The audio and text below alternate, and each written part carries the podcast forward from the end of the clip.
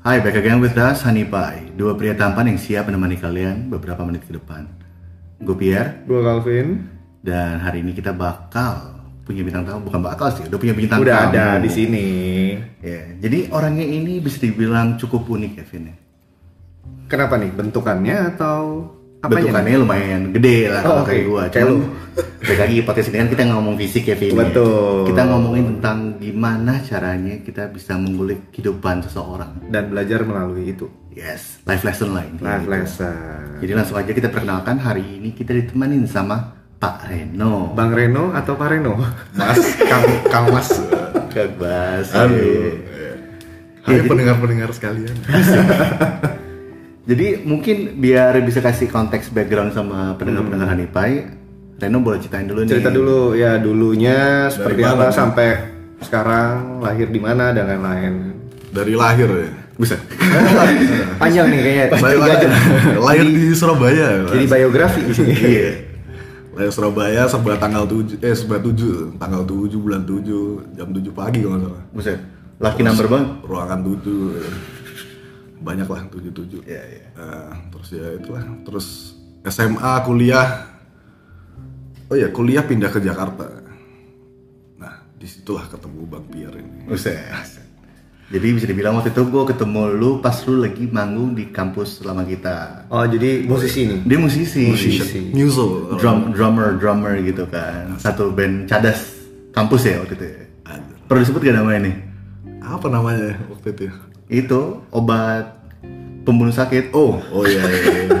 oh iya, Painkiller. benar. kita sempat live di kampus ya waktu itu. Iya, lu kan di FJ zaman dulu. Saya dulu drummer. Kangen sih main drum sebenarnya.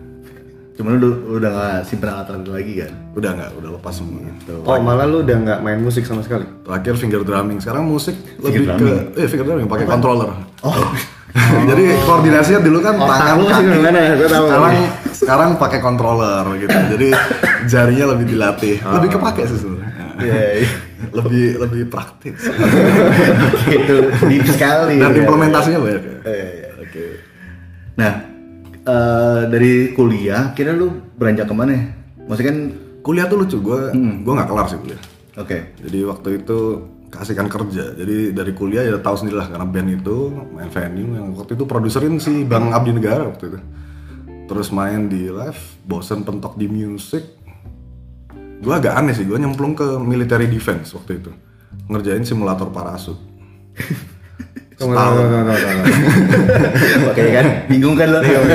lo kuliah Musik. Tau gak, lu anak Surabaya yang ke Jakarta untuk kuliah musik dan lu tidak merasa nyaman atau enjoy di sana Gue enjoy, gue Ah, enjoy. enjoy, oke. Saking enjoynya, kasihkan kerja di situ, pentok. kerja di situ means lu manggung dan Iya manggung keliling Oke. produksi album sampai waktu itu udah rilis di Indomaret segala sih. Cuman waktu itu zaman belum masuk pada orang main Instagram, belum orang main YouTube bahkan.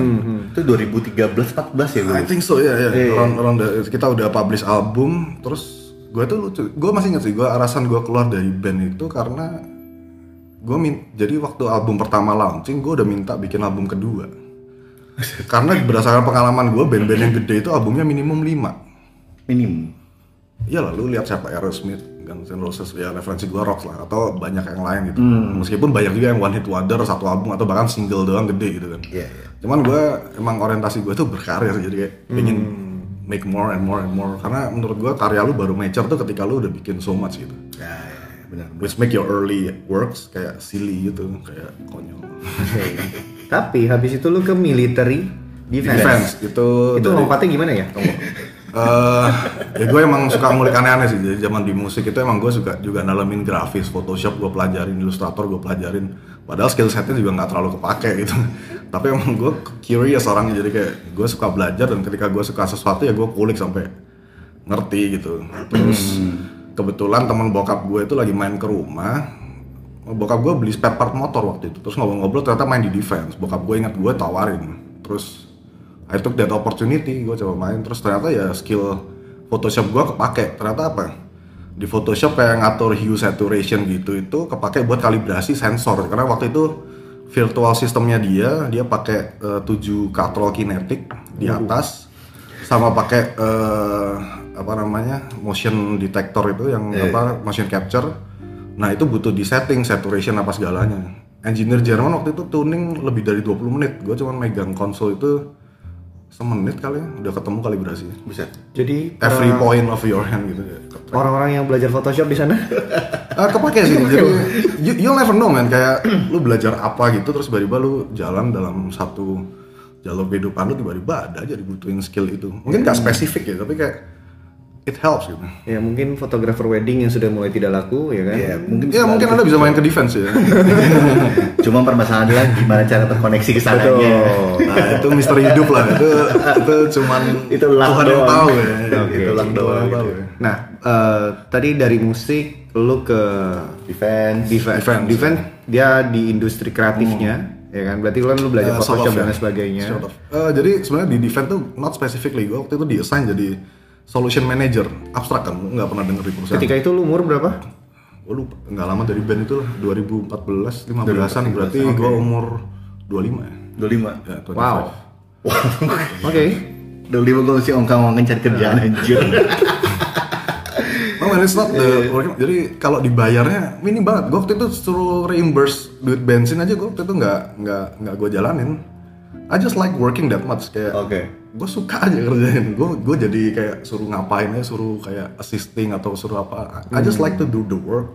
Kenapa? Kenapa? Apa yang membuat lu Lebih suka, suka mikir gitu ya. bekerja?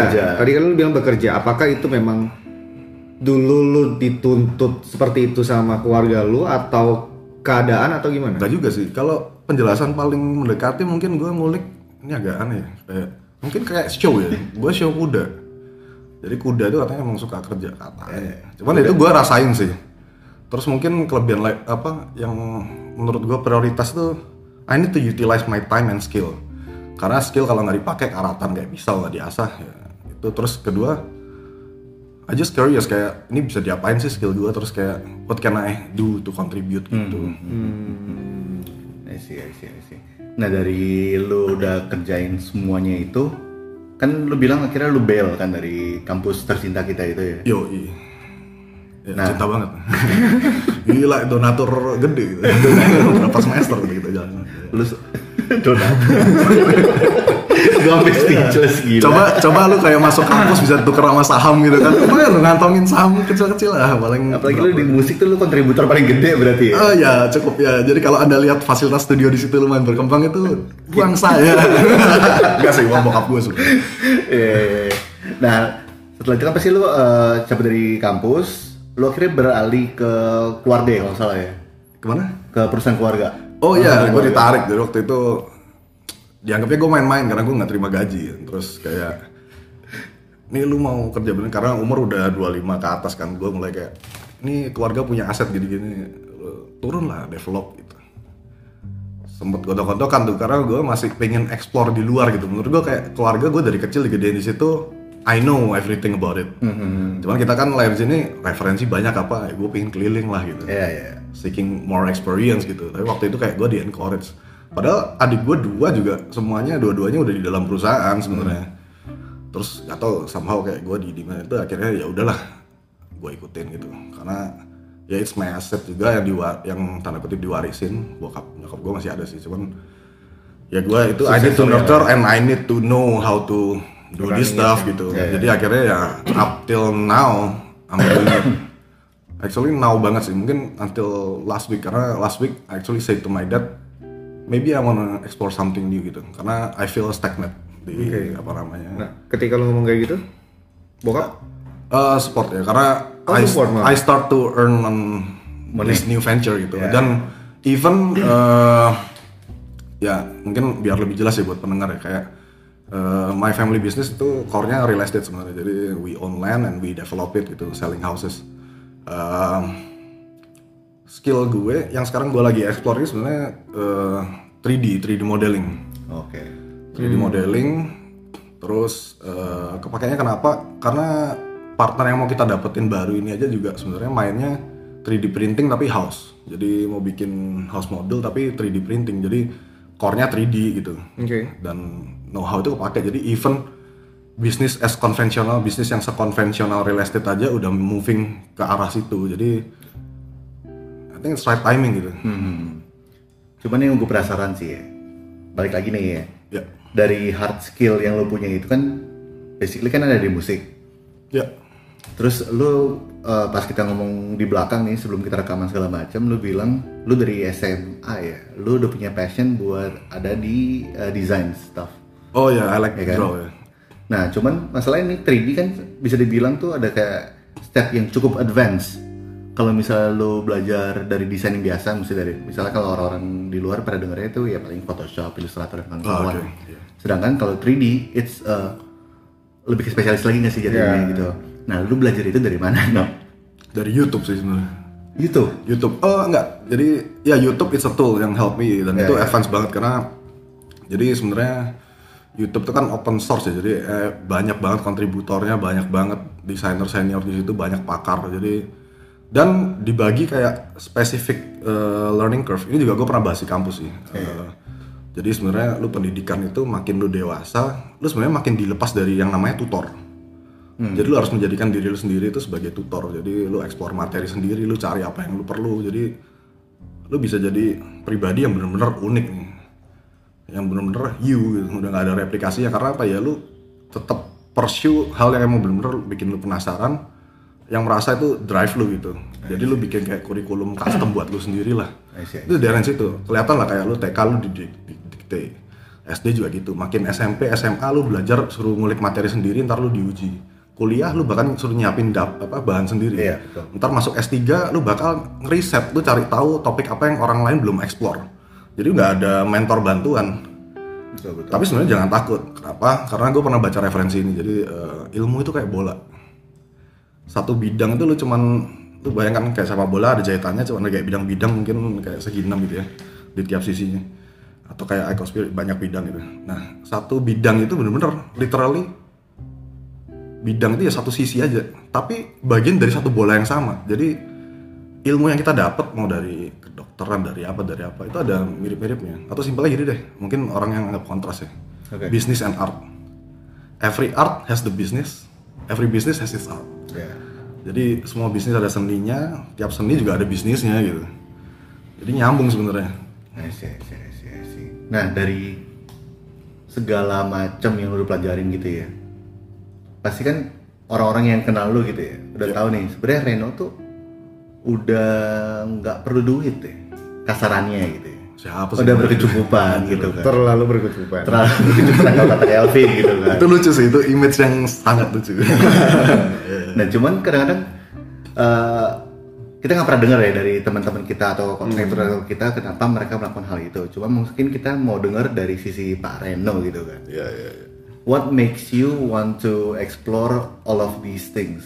Sedang, sedangkan kalau misalnya gue kenal nih orang-orang ya, ya mereka kayak ah anjir gue capek lah, mesti mulai lagi dari nol. Enggak sih kalau misalnya dari lu kan lu udah mulai dari 30 lah ya jatuhnya ya, Vin? Iya, iya. Apa ya, Vin lagi, Reno. Iya betul. Jadi software 3D itu aja gue tuh baru banget ngulik umur gue sekarang berapa ya? 2022 berarti 32. 31 gue baru mulai belajar software 3D yang sekarang gue pakai.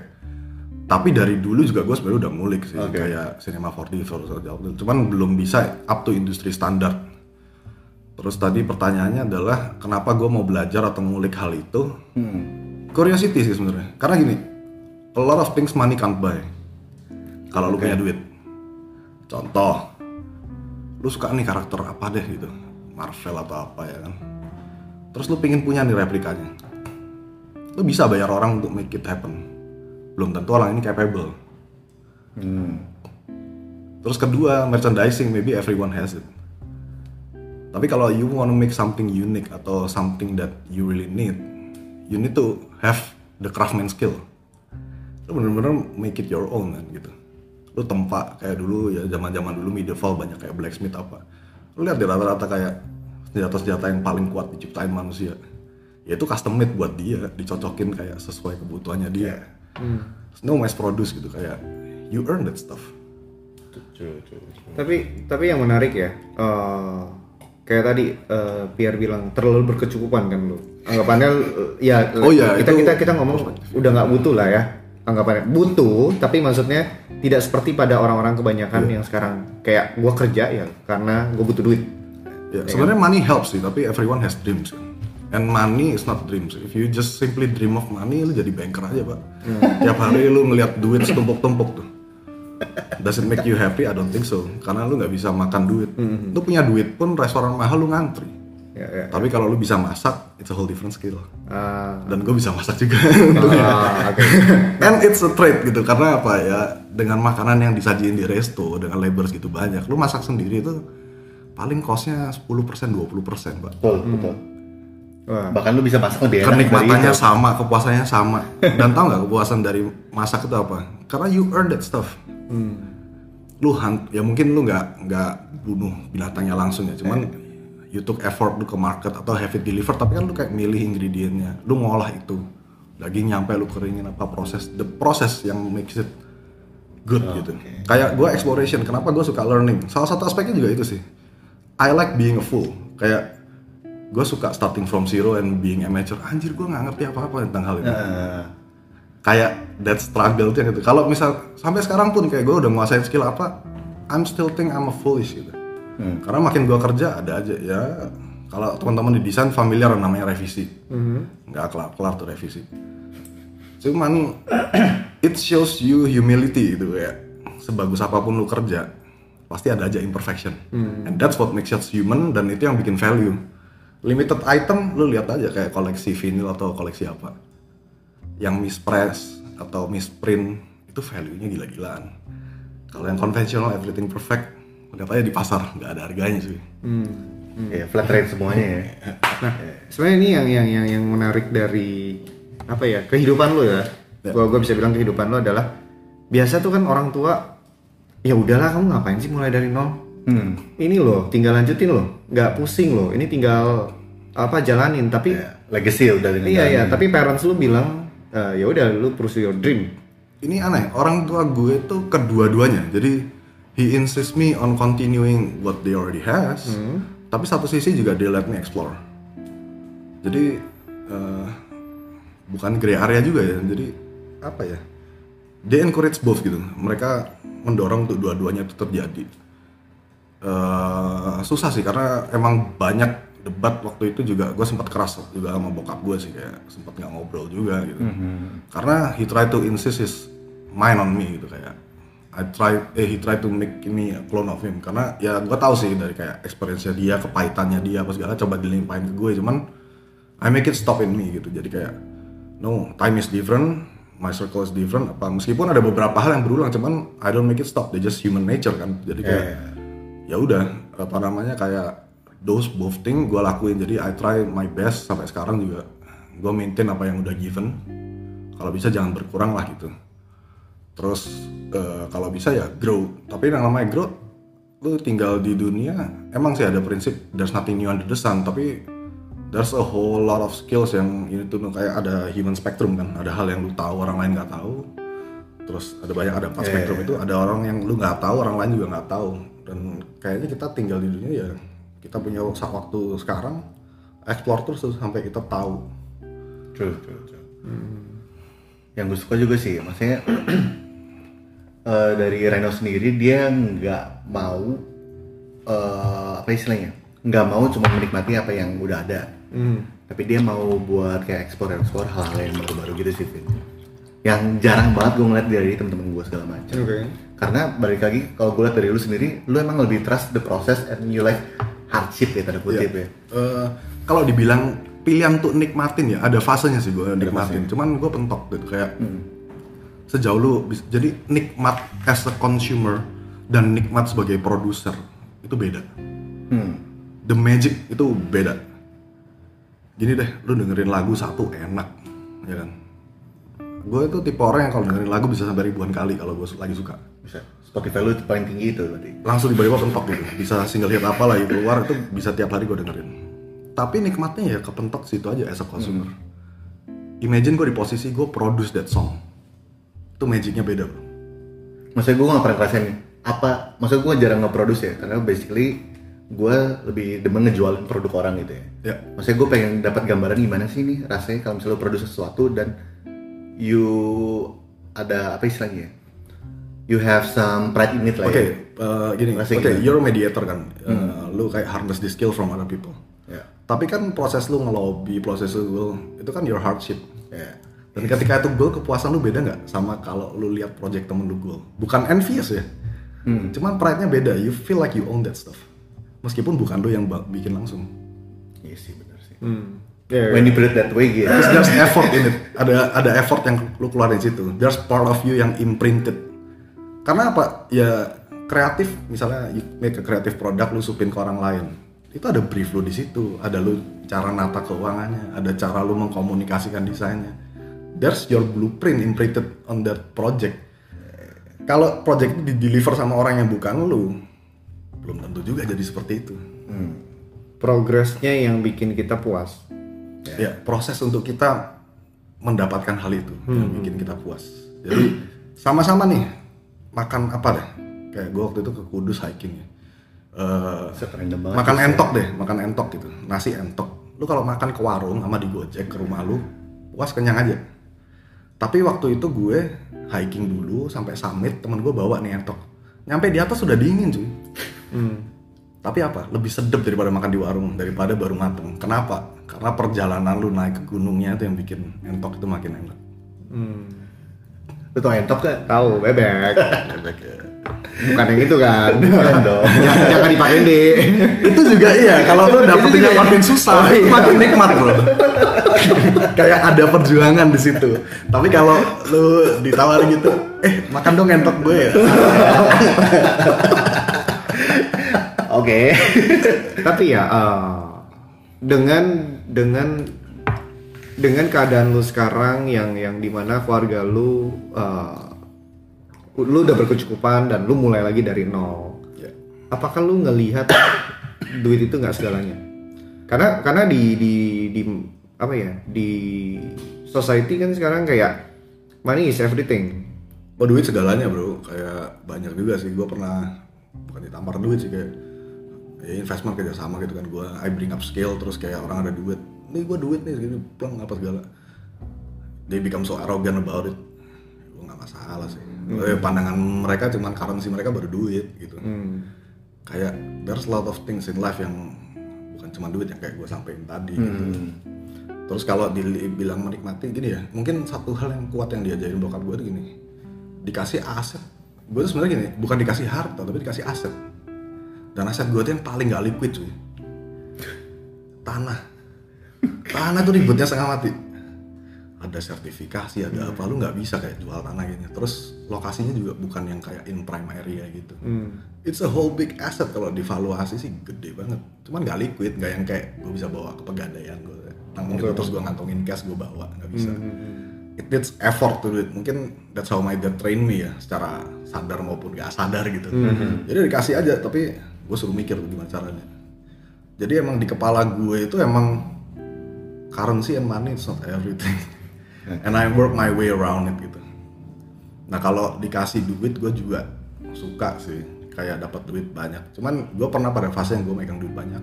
Gue pernah pada fase yang sepeser pun gue nggak pegang. Gue pernah pada fase yang gue harus ngelepas koleksi-koleksi kesayangan gue.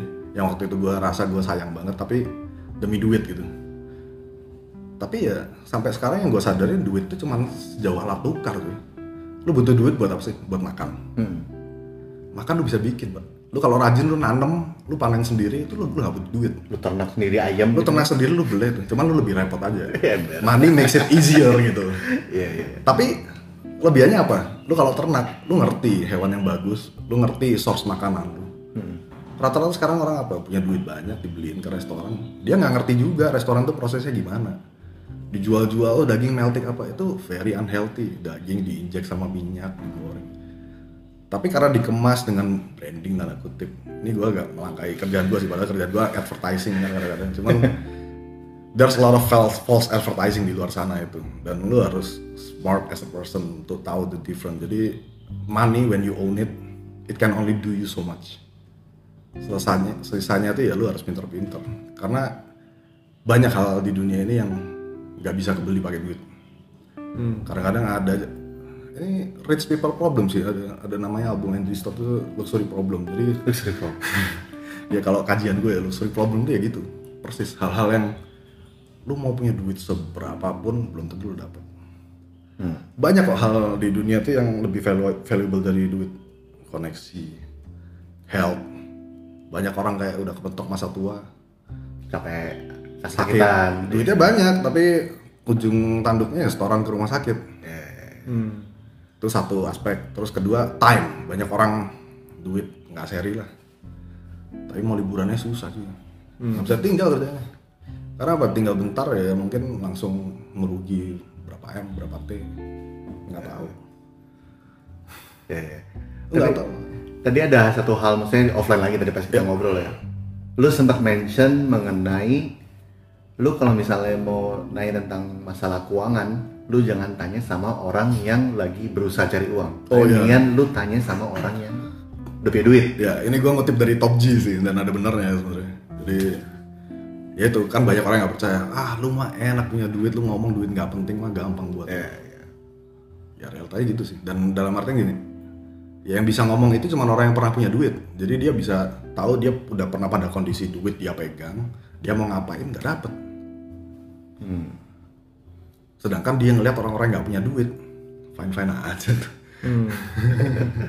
dan bisa dapetin apa berarti kan bener nih statementnya dia nah kebanyakan yang nggak terima omongan itu adalah orang yang sama-sama dalam proses mencari duit jadi dia ada sesuatu yang dia butuh duit padahal kalau dia muter otak dikit sebenarnya duit tuh bisa jadi nggak kepake Hmm. buffer aja gitu Hmm.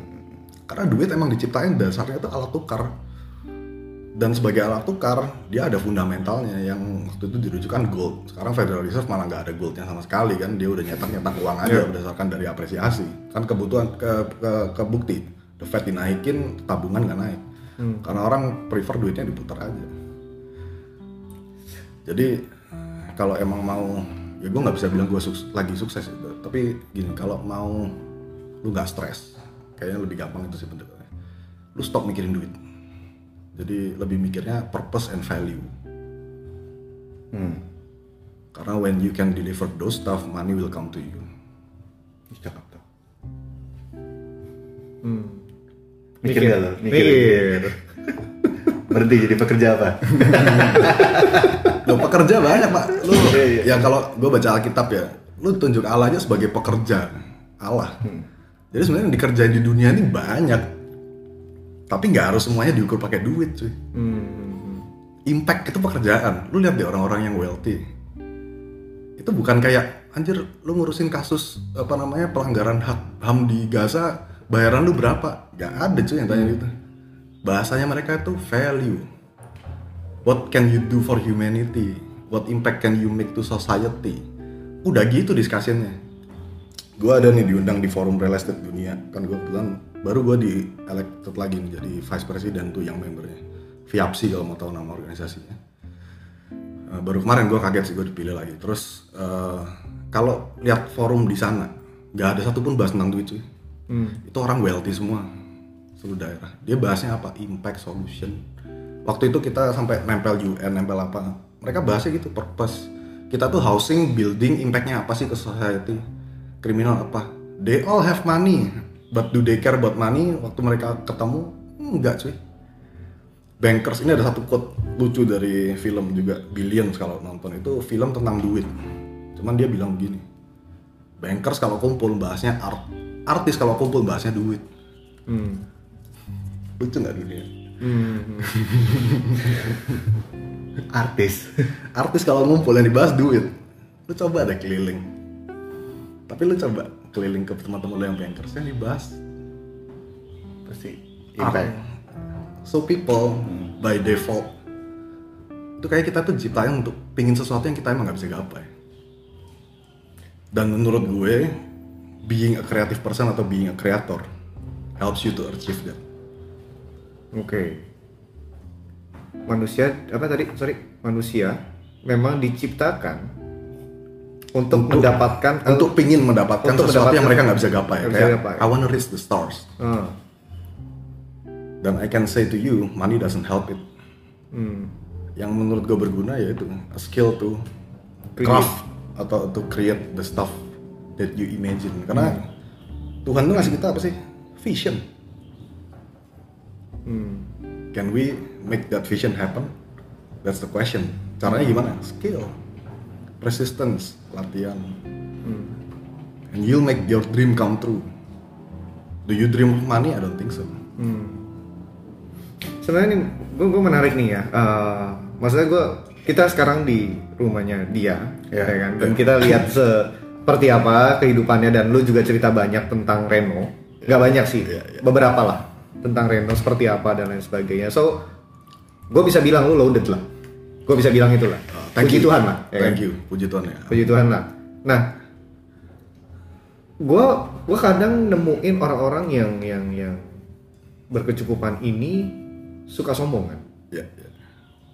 dan ada di antara mereka yang gak berotak kasarnya Mhm. dan gue melihat lu nih berbeda nih maksudnya uh, loaded dan dan dan you can speak uh, wise word. Menurut gue ya kan? Nah yang gue mau tahu adalah uh, apakah yang ya, keluarga lu mengajarkan seperti ini atau circle lu atau apa? Sampai lu bisa oh iya duit tuh nggak terlalu penting loh duit tuh seperti ini lalala dan uh, ya staff-staff yang tadi lu Oke, lu, lu bicarain jadi gini sih, kalau emang yang dilihat orang dan emang persepsi ya, I was born with silver spoon in my mouth gitu, kayak ya kelihatannya gue kayak I own everything. Waktu itu juga gini lucu, eh, ini nyambung sih nanti. Jadi waktu SD itu teman gue ada satu cewek di sekolah, ngira gue itu anaknya mafia. Kenapa? Gue diantar sama bokap gue itu pakai Toyota Crown yang klasik hitam gitu, kayak mobil mafia banget lah. Hmm. Iya, zaman dulu turun, zaman mewah itu. ya. dan bokap gue tuh emang potongannya gitu banget. Sama kayak lu gede. ya mirip-mirip gue gue muka gue muka bokap gue blok Eh, nah dikira bokap gue mafia gitu. Eh, dikira bokap gue tuh bodyguard gue oh oke. Jadi gue di, gua di sekolah anak mafia dan rambut gue tuh waktu itu panjang. Gue sisir ke belakang. Jadi rambut itu panjang tapi gak pernah kena pelanggaran karena gue sisir ke belakang tapi yang mau gue sampaikan di sini apa? Perception. Hmm. Jadi gini eh, everything is relative in life. Ya. Gue dibilang orang loaded temen gue yang lebih loaded dari gue banyak bro. Yang hartanya ribuan kali gue banyak.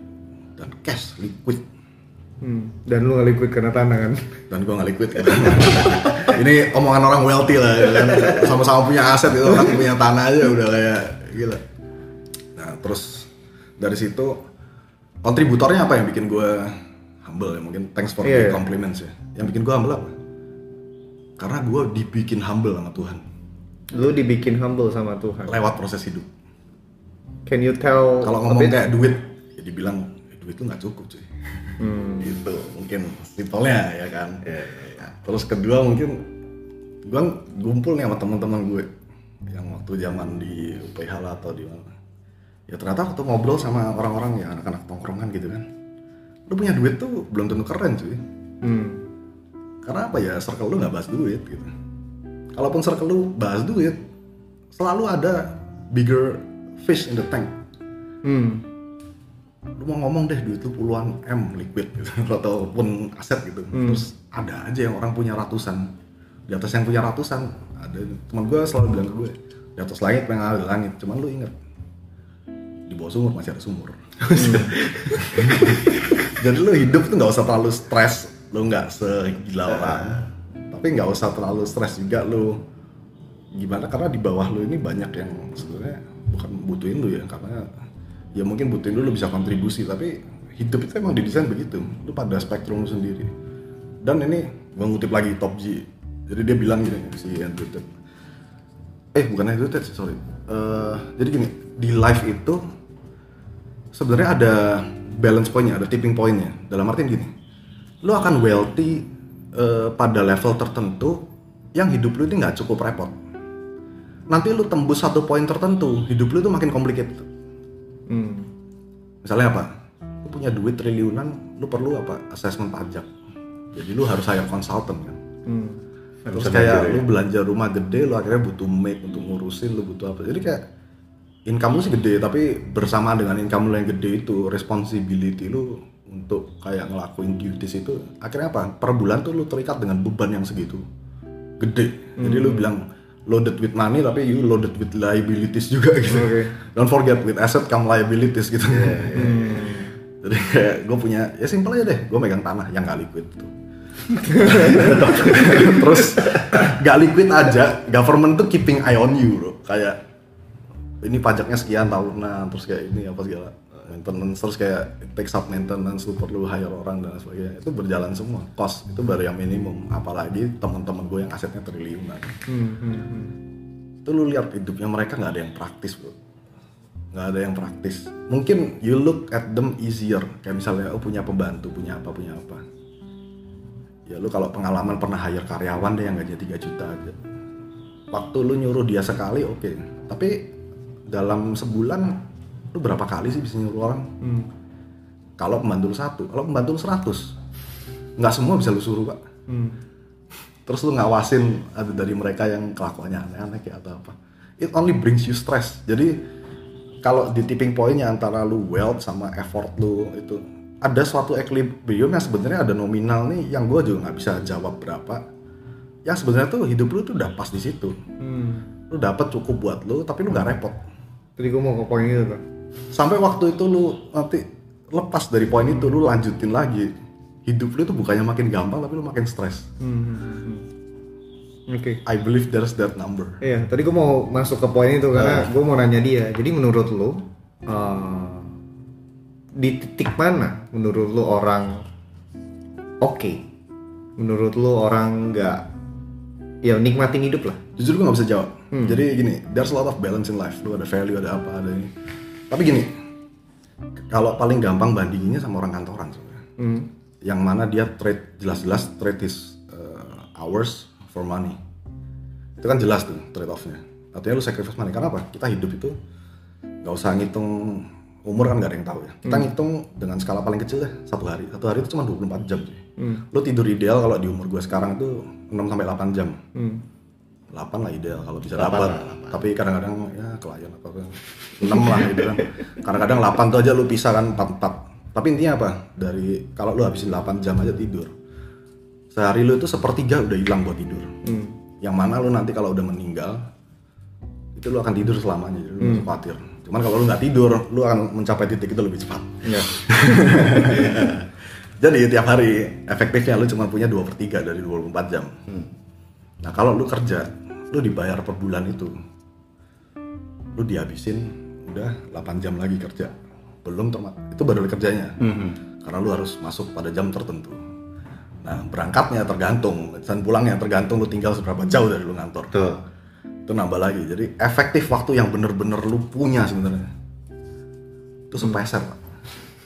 mungkin seperempat dari hidup lu jadi lu kalau lu hidup 60 tahun bagi 4 lu cuma pegang 15 tahun dari lu nah terkait, terkait dengan value itu 15 tahun tuh mau lu apain? Ketika lu di atas sana ditanyain Tuhan lu udah ngapain aja dengan 15 tahun hidup lu oke lah yang lainnya nggak dihitung karena kan hitungannya lu kerja apa tidur istirahat itu kayak by default settingan lu udah begitu deh. Nah, 15 tahun tuh lu optimalis apa apa me I like to enjoy life. Jadi kadang-kadang pada kondisi gue duit minim nih pas-pasan gue beraniin. Jadi I prefer to purchase experience than stuff for now. Hmm. kayak gue lagi terima nih bener-bener di rekening gue cuma ada satu juta Hmm. gue pergi naik gunung gue nggak mikir pak. Minggu depan tuh gue yakin Tuhan nyiapin lagi buat gue dan itu terjadi. Hmm. karena apa? I spend time tuh nikmatin sesuatu yang Tuhan udah ciptain buat gue and it's free. Yang gue bayar apa sih? Ya bensin nyampe ke sananya aja. Nyampe di sana udah gue panen kenikmatan Tuhan Tinggal jalan doang lagi. dan itu priceless pak itu duit nggak bisa beli I see, I see. Oke.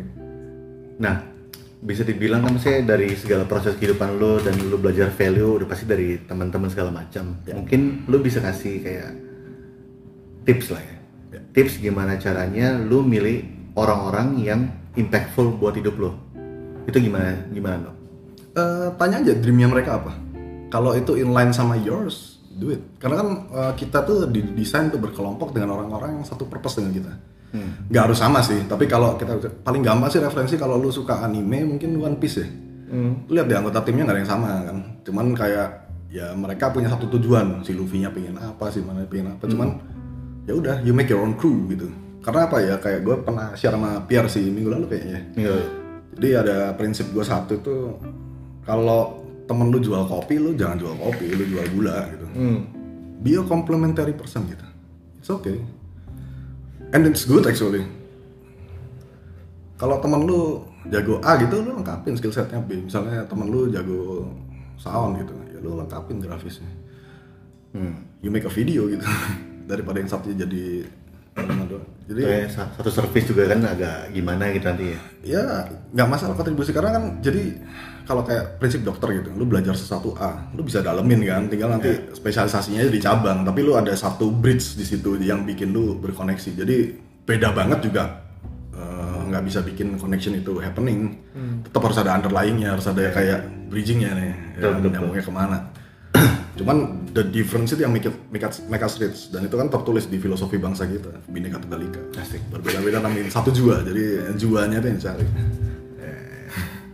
Oke, Eh, menarik sih ya. Eh, maksudnya lu spektrumnya luas banget. Dari yang lu nggak pusingin duit sampai lu di titik juga ada pusingin duit, ya ya kan. Nah, ketika lu udah lewatin ini semua, maksudnya mungkin banyak orang yang belum lewatin di mana mereka belum pusingin duit. Mungkin masih banyak yang masih pusingin duit. Masih Tapi lu udah lewatin ini ya. semua nih. enggak sih jadi dibilang lewatin tuh enggak sih life is like a roller coaster tetap terus kayak fluktuatif cuman ya sering-sering lah merapat ke Tuhan kayak Hmm. pasti ada kebimbangan lah orang jadi duit seperti yang gue sampaikan tadi ya it doesn't dictate your worry gitu Hmm. you will always be worried tapi di Alkitab itu lucunya 365 kali disebutin do not be afraid. Hmm. for every single day in your life you should never be afraid. Selama lu ada Tuhan di samping. Gokil. Gue nggak nyangka lu itu yang itu gini gue ngomong ini bisa karena apa? Gue coba learning. Sampai sekarang pun gue nggak bisa bilang gue fase yang oh gue yakin terus. Namanya bodoh. Orang diciptain fear itu for a reason. Lu worry. Gue sampai sekarang gue juga masih worry. Tapi ya itu kayak gue sampein. Gue tiap kali worry gue ngobrol sama Tuhan gue sampein kayak Tuhan gue takut nih besok kayak gini and God listens Hmm. Ya, ya. Cuman satu hal nih, no, pas zaman kita masih kuliah gitu, gue nggak pernah melihat lu sebagai sosok yang cukup religius ya, no. ah ya funny sih Itu bener apa enggak? Maksudnya kalau misalnya kita bandingin ya, zaman maksudnya kita ngobrol di saat yang, di saat yang sekarang sama di kuliah, what makes you turn back to religion? Oke, jadi gini. Ya benar, itu kata yang bagus tuh, turn back. Jadi ada suatu magic di situ sebenarnya.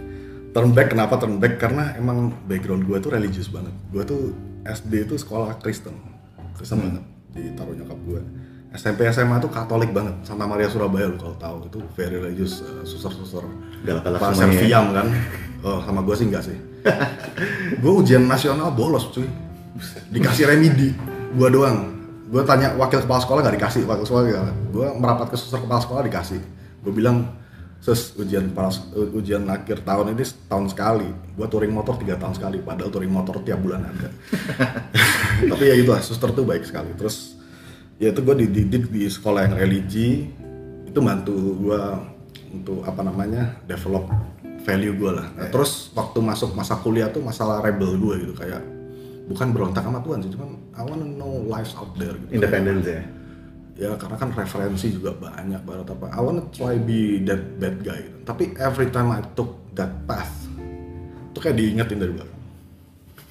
Kayak Aduh, gitu. you're not that person man gitu kayak you're not that guy gitu. Ada yang nyoba nyoba bandel ya kan sama cewek tapi sayang gitu karena nggak lo ngerasain gitu kan Oh, dia Stres sering. Ya kan kayak lihatnya bandel ya, tapi gitu. Kok sayang gitu? Berarti itu kan love tuh. It's a different feeling gitu. Nggak bisa rebellious bareng apa. Kayak selalu ada parameter ada kayak tolak. Ya itu mungkin itu kan hati kecil ya karena kita asah. Jadi gua nemuin lu manusianya lu mau sebandel apa pun lu keluar dari jalur yang disuruh lu. Kalau Tuhan udah minta lu balik lu balik. Hmm. sama kayak akhir hidup lu ketika Tuhan udah manggil ya udah that's it. I see. Oh, jadi bisa dibilang kuliah ya emang cuma it's a phase aja ya. it's a phase ya. Sampai sekarang juga sih I still absorb stuff tapi akhirnya I know my limitation. Terus kayak gini loh Tuhan itu nggak pernah melarang. Eh, jadi ini kalau misalnya lu ngelakuin sesuatu yang salah Tuhan tuh bukannya eh, melarang terus menghukum ya. Tuhan tuh kalau you deem valuable kayak dibiarin lah Tuhan. Kadang-kadang gitu. Hmm. karena Tuhan merasa ya lu perlu lah pada fase itu. Tapi lu diberi roh kayak kesadaran buat tuh kayak ditegur dari belakang lu lu gue gue gue bingung sih maksudnya dengan Reno ya maksudnya dengan ceritanya yang sekian banyak dan lain sebagainya mungkin kalau titik teratas mungkin sering lu pernah ada di titik terbawah lu Nah justru gini, ini lucu nih. Banyak orang lihat gue titik terang sekarang gini. Gue itu tipe orangnya yang gue keluar kalau gue lagi wealthy. Jadi eh, my biggest trigger for confidence itu money. hmm. Jadi kalau gue punya saldo di rekening itu gue pede sih. Gue bisa Oke. keluar, bisa apa. Dan gaya gue selalu jadi gini. Gue kadang-kadang kalau pada posisi gue di bawah, duit gue lagi pas nih. Gue bisa loh belanja cerutu, gue bisa belanja apa. I like to be present gitu kayak buat gue tuh ya gue anak visual visual penting buat gue Hmm.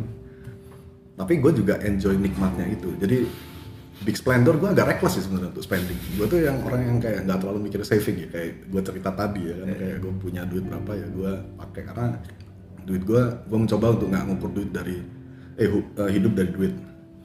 Tapi gitu nah kalau ngomong downtime lu justru harus nanya uptime gue karena kayaknya 70-80% hidup gue tuh downtime. Oh. waktu-waktu gue di kamar sendirian nggak ada yang ngontek gue gue kayak desperate putus asa. Banyak kan dan yang bisa dengerin gue cuma Tuhan. Gue nggak punya confidence untuk telepon siapa pun. Gue nggak bisa share ke siapa pun not even my parents kadang-kadang. Kayak ya udah I need to face it by myself. Gitu. kayak tapi lalu gue teringat kayak I have God. Gitu Ya. gue bisa cerita apa pun ke dia.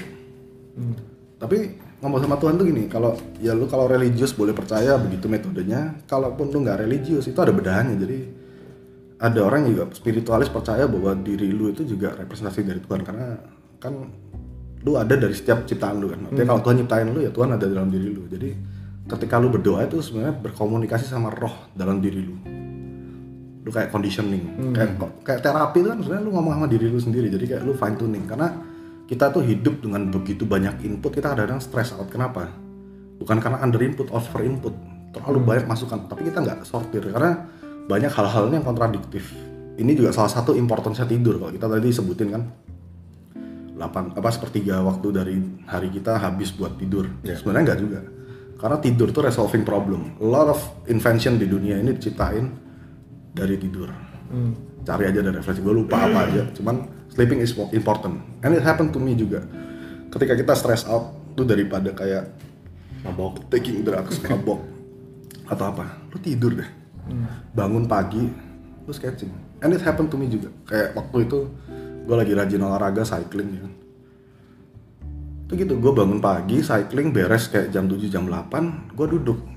Klien-klien gue atau kayak risk koresponden gue belum ada bangun gue buka-bukain lagi chat-chat apa-apa. Itu kebuka ternyata banyak hal-hal itu yang buntu. Buntunya kenapa? Ternyata gue yang nggak bales sih karena gue terlalu concentrated on my life sama noises.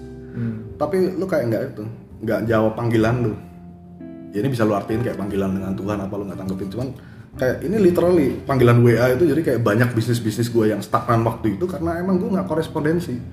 Jadi gue pikir ini orang nggak balas-balas padahal ini orang balas gue cuman read doang gue skip.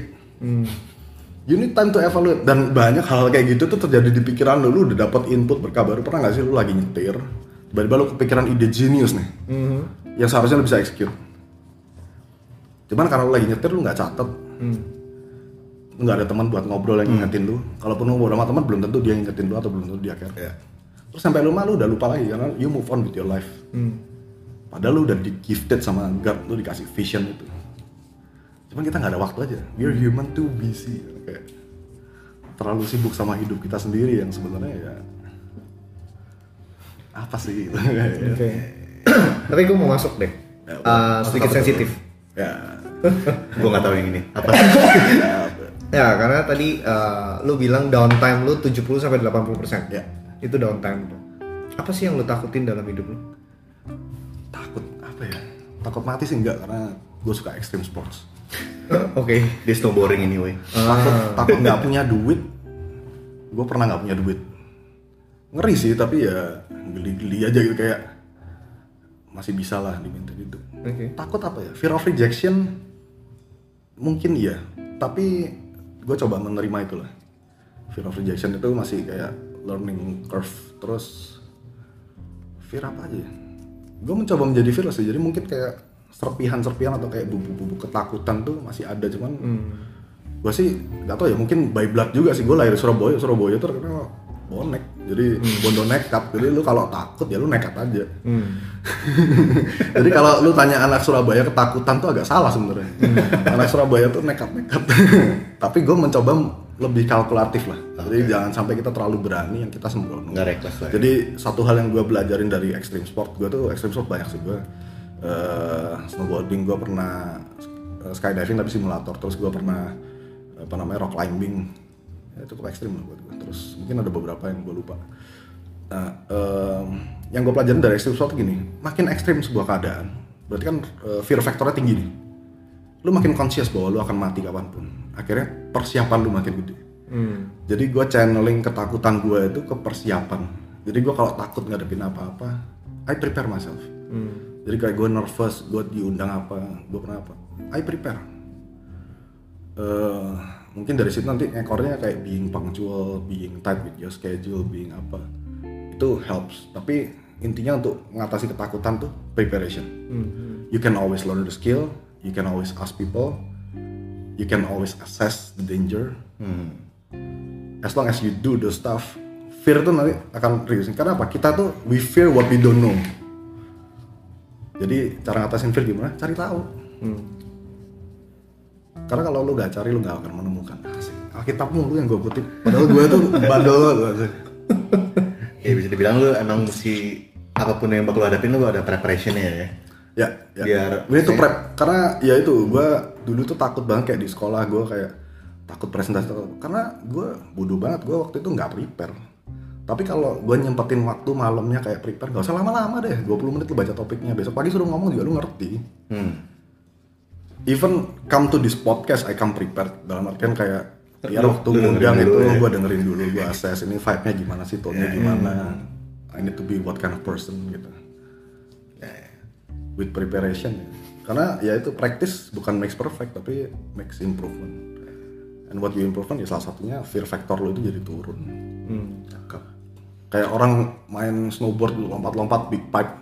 They start with small pipe bro kayak dari hal yang kecil dulu lu lihat mereka gedenya sekarang karena mereka udah chapter 100 lu kayak lihat One Piece One Piece lagi gitu kayak lu lihat kayak udah Beda episode lagi. yang seribu gitu skillnya gila advance banget cuy tapi lu lihat episode 1 belum bisa ngapa-ngapain mereka it took a thousand episode until they develop their skill so does your life gitu Hmm. Nice. Paham, paham. Mungkin ini lumayan cukup panjang ya. panjang Kita kita tutup. Cuman ada nggak satu hal yang satu kalimat lah ya, satu kalimat yang lo mau sampaikan ke pendengar-pendengar Pies mengenai live view lo yang pengen banget lo sampaikan ke mereka. live view gue apa ya kayaknya gue udah ngomong panjang banget sih tentang live view dan Just one sentence gitu. apa ya live to the fullest. Exactly. Itu itu boleh. dan gue masih belajar juga waktu itu. Ya namanya juga life is a never ending lesson ya. Iya, iya. Jadi gitu. Jadi thank you Reno udah Sama-sama. mau udah mau jadi tamu kita ya hari ini. Udah mau dikorek-korek. mau dikorek-korek. Walaupun juga kita ngebahas beberapa hal yang cukup sensitif gitu. Iya, ya. iya. Jadi aman aja gitu ya. Semoga nih guna ya buat orang di luar sana dan lu nggak sendiri gitu. Iya, iya. Ataupun ini ada gebetan dari Reno. Nah, ini Reno kayak gini. Iya, ini sebenarnya kayak begini. Iya nggak? Aslinya mungkin pas di depan lu Cool, gitu kan. Cool, cool. Tapi ternyata Aslinya Tuhan banget loh. Ya balik lagi gue masih amazed. gue juga amazed sih, maksudnya dari ya maksudnya kita datang sini kayak gue ngelihat banyak uh, plat kayak Har- Harley Davidson dan lain sebagainya. Oh, Gue kira ya. oh ini kayak rebel nih anaknya kan. Pas ngomong, oh beda nih ternyata. Wise Iya, iya. and humble, to be honest ya.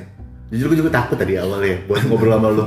Ini berapa sek ada beberapa spek eh, sektor yang nggak bisa dibahas apa nggak ternyata bisa dibahas semuanya. Iya, iya, iya. Live view-nya lumayan dalam dan anyway Reno juga demen baca makanya wawasan Nah. luas. Oh iya, I have a tons of book collection. I love reading. Dan mungkin ya kalau satu, tambah satu lagi pesan ya. Kalau teman-teman belum suka membaca, kenapa gue bilang belum gini? Karena tiap orang pasti ada soulmate-nya dalam bentuk buku. Cuman lu belum ketemu aja sih. Jadi kalau lu nggak suka baca, mungkin buku lu yang salah. itu bukan salah lu, salah bukunya. Jadi kalau ada itu judge a book by its cover, do that. Ah, oke. Nice. Nice, nice, nice. Ya udah. Thank you buat ya Hani Hani Pais yang udah ngedengerin kita. Kita pamit undur diri dulu. Gue Pierre Saya gua Calvin signing out. dan Reno signing out signing juga. out. Bye bye. Bye-bye. Bye bye.